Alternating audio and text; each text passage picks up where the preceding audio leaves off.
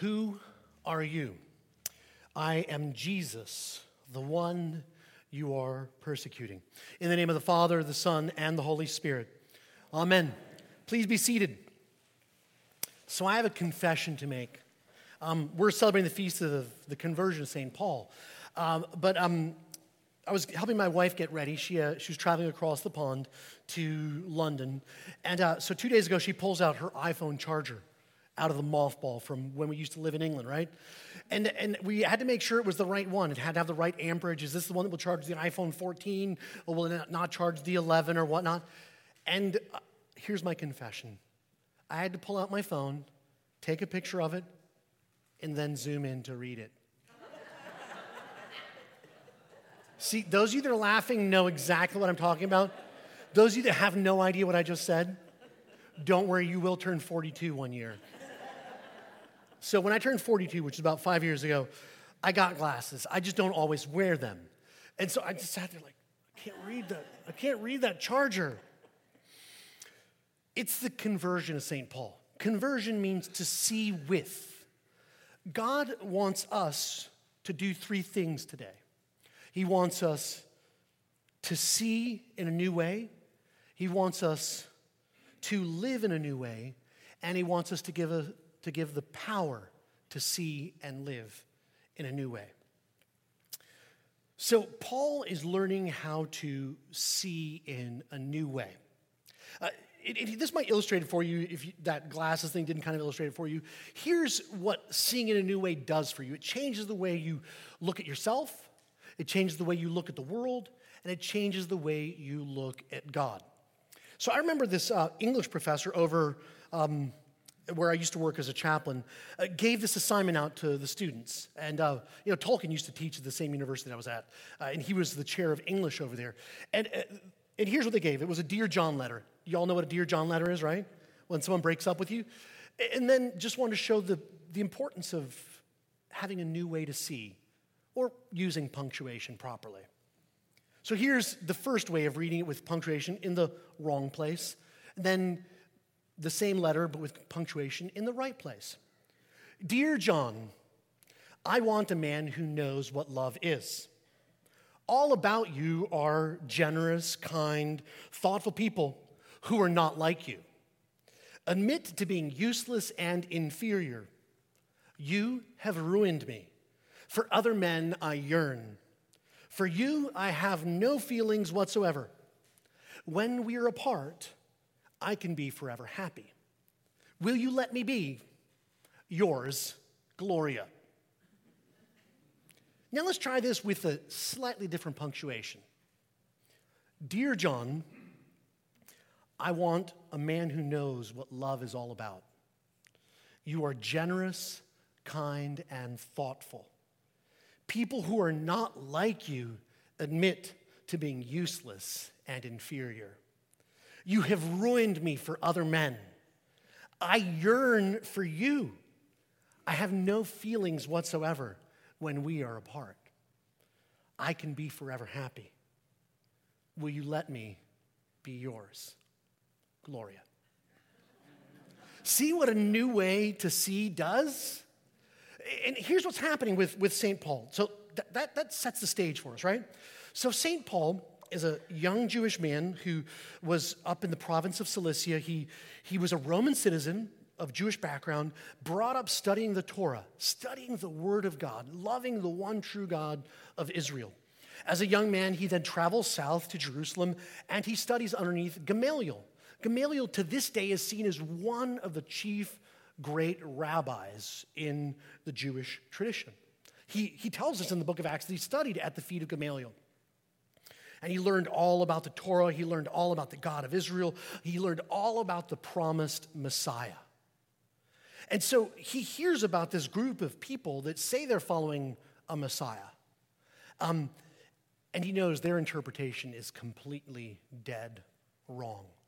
So wrong that he actually asked the, the, the priests and the scribes and the interpreters of the law in Jerusalem for letters of introduction, that he might go to Damascus and persecute this newfound sect of Judaism known as Christianity. So he asked that he might go there, and, and even before he does that, part of his persecution that he's doing in Jerusalem, he's so zealous for loving the, and serving and following the one true God that he even partakes in martyring the first deacon of the church, Stephen he sees them stone Stephen to death, and he partakes in it. It says they, that, that those that were involved in the stoning lay their cloaks at the feet of Paul as they stone Stephen. So on his way up to Damascus, as he's going there, uh, this bright light shines from heaven and blinds him. And in blinding him, he actually gets his sight back. Think about that. God gives him a new way to see himself a new way to see others, and a new way to see God. So, the first thing that we see is that God gives Paul a new way to see. The second thing that we see is a new way to live. I have a friend who uh, that I, I met when I was across the pond serving in an Anglican church, and he was from Uganda. We have quite a few Anglican churches in Uganda, but he was not from the Christian tradition. In fact, he's what we would call a hafiz. If you're at all familiar with what a hafiz is, a hafiz is a particular type of imam who's actually memorized the whole Quran. Like, I mean, think about that. If you tried memorizing like maybe a few verses, maybe a few psalms, he'd memorize the whole Quran. And he told me this story. So my, my buddy Abu Bakr told me this. He says, I was at Friday prayers leading the, the mosque. And as I'm getting ready for prayers and I'm getting vested, I hear this voice and it says, I am Jesus, follow me. Now, here's the thing about my buddy Abu Bakr he's a devout Muslim, following who he believes to be the one true God. And so, of course, as any rational human being that is studying their sacred scripture and says, This is what I know to be the truth, this other thing can't be the truth. It cannot be. He said, Well, clearly, this has to be a jinn, a genie, an evil spirit. And then he kind of gets this little whisper in his head. This thought crosses his mind from the hadiths and from the Quran that he'd memorized, which said that when you're at prayer, no evil spirit will befall you. It's like, wait a minute. My own holy book is telling me that what I'm experiencing is not an evil spirit. So if this is Jesus, I need to figure out more about this. So what did he do? He finished morning the, the, the prayers. He went down to the local Anglican church there, went to the priest, and he said, I'd like to know more about Jesus. So, do you know what the reaction of the Anglican priest was? Um, I think I know you because aren't you a member of the Muslim Brotherhood? And didn't just a few weeks ago we see you as head of the Sharia court I saw what you did to a woman who was caught in adultery. He pretty much did what St. Paul did to St. Stephen. He ordered it. And the Quran did say you can stone people who are unfaithful. He presided over that. I mean, he was a modern day Paul, if you want to think about that. And the priest is thinking to himself, oh, you want to hear more about Jesus? In his own mind, he said, I'm not going to try to do this uh, this is just going to cause a riot. They're going to come after me. This is clearly a trick from that guy so that all of his people get mad at me. They'll come burn my church down. We're not doing this. The guy says, No, no, I really, I had this supernatural encounter. I want to know who Jesus is. So after he was pressured quite a while, the Anglican priest introduced him to Jesus.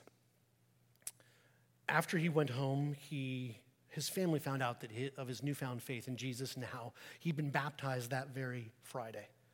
Um, I remember when I saw my buddy Abu Bakr preaching, he lifted up his shirt and showed the five bullet holes from the Muslim Brotherhood that shot him because he'd tried to convert from Islam to Christianity.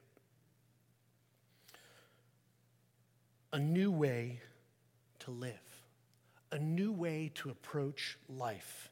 That's what Abu Bakr had discovered. He discovered that the old way of doing things, when he thought he was so zealous in doing all the right stuff for God, was actually all the wrong stuff for God. Think about it, Paul, right? I love the true God of Israel.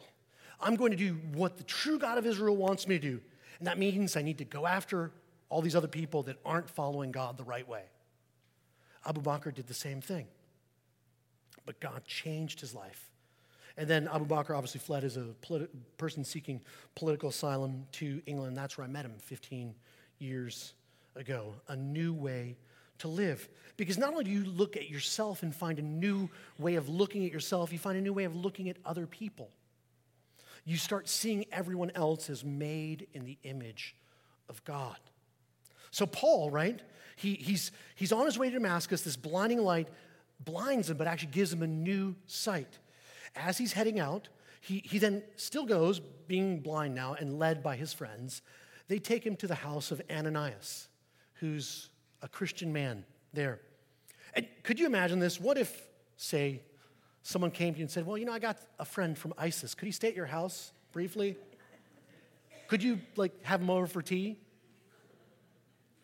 You're chuckling, but that's what they're asking Ananias to do. And Ananias is like saying, Isn't this the guy that was previously killing all of us with letters dimissory for this thing? Can we not do that? So Ananias then says this wonderful thing. He says, Brother Saul. He calls him brother, brother Saul. And he prays for him. And it says that as Ananias prayed for him, it was as though scales fell from his eyes. And Paul got a new way not only to look at himself, but a new way to look at other people. That triggered in him a new way to live. In fact, so much that um, St. Paul, as we read, we, we, we read about his, his testimony in front of Agrippa. This is his second testimony in the book of Acts. He, he, we, we read about the convert, his conversion itself in Acts 9. We read about him testifying in front of Felix, and then we read him testifying in front of Agrippa. Why are all these testimonies happening? Because he's on his way to Rome, because he's actually on trial for following King Jesus and not following King Caesar. In fact, St. Paul will be martyred because he's found a new way to see the world, a new way to love the world, and a new way to love God. How do we get the power? That's the third thing that Paul tells us. How do we get the power to see ourselves differently, to see others differently, and to see God differently? Well, here's how we get the power. Paul says this He says, All the good things I've ever done in my life, I count them as loss. He says that in the book of Philippians. In fact, you know, have you ever heard some Christians swear? I know. Did you know that St. Paul actually swore? The only time you find a swear word in the whole Bible is actually in the book of Philippians. He says, All the righteous deeds I've ever done, all the good I've ever done is skubalon. And the NRSV says manure or filth. But what he's saying is all the good I've ever done in my life is actually pretty, pretty bad. Like I think some translators say is rubbish, right? Well, rubbish sounds nice. Manure you can recycle and it feeds your crop. Paul actually says it's crap, except for that's not the word he's using in Greek. all the good I've ever done is crap compared to the goodness of God. The power that you and I get to see the world differently and to love the world differently comes from seeing God and seeing ourselves differently. And here's what Paul got he understood this that he is far worse than he could ever think, ask, or imagine. And he also understood that God is far more loving than we could ask, think, or imagine. You are far more loved than you could ever think. Like, did you catch that in the, the collect for purity, right? Almighty God, to you all hearts are open, all desires known. So let me illustrate that for you. Let's say you were going to go have a conversation with someone, and over your head there was, there was just a, little like 21 inch monitor showing the inside thought processes of your brain. How would your conversations go with people? Almighty God, to you all hearts are open, all desires known, and from you no secrets are hid. Yeah, you're far worse than you think. Even if you got Southern charm or that English doublespeak, right? You're worse than you think you are, and you're far more loved than you think you are. Who are you? I am Jesus, whom you're persecuting. How hard it is for you to kick against the goads. And Jesus says, Look, I know you killed Stephen. I know that you're about to go to Damascus and try to do the same thing. and I still love you, and I'd like you to change.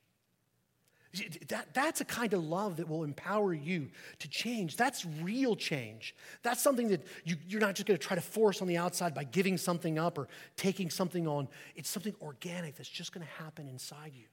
God will give you the power, a new way to see and a new way to live. So, Father, we thank you that on this feast of the conversion of St. Paul, you, by the power of your Holy Spirit, are giving us a new way to see ourselves, a new way to see others, a new way to see you, a new way to live, and the power to do that. And we thank you that this is all possible because of the death, burial, and resurrection of your Son, Jesus Christ.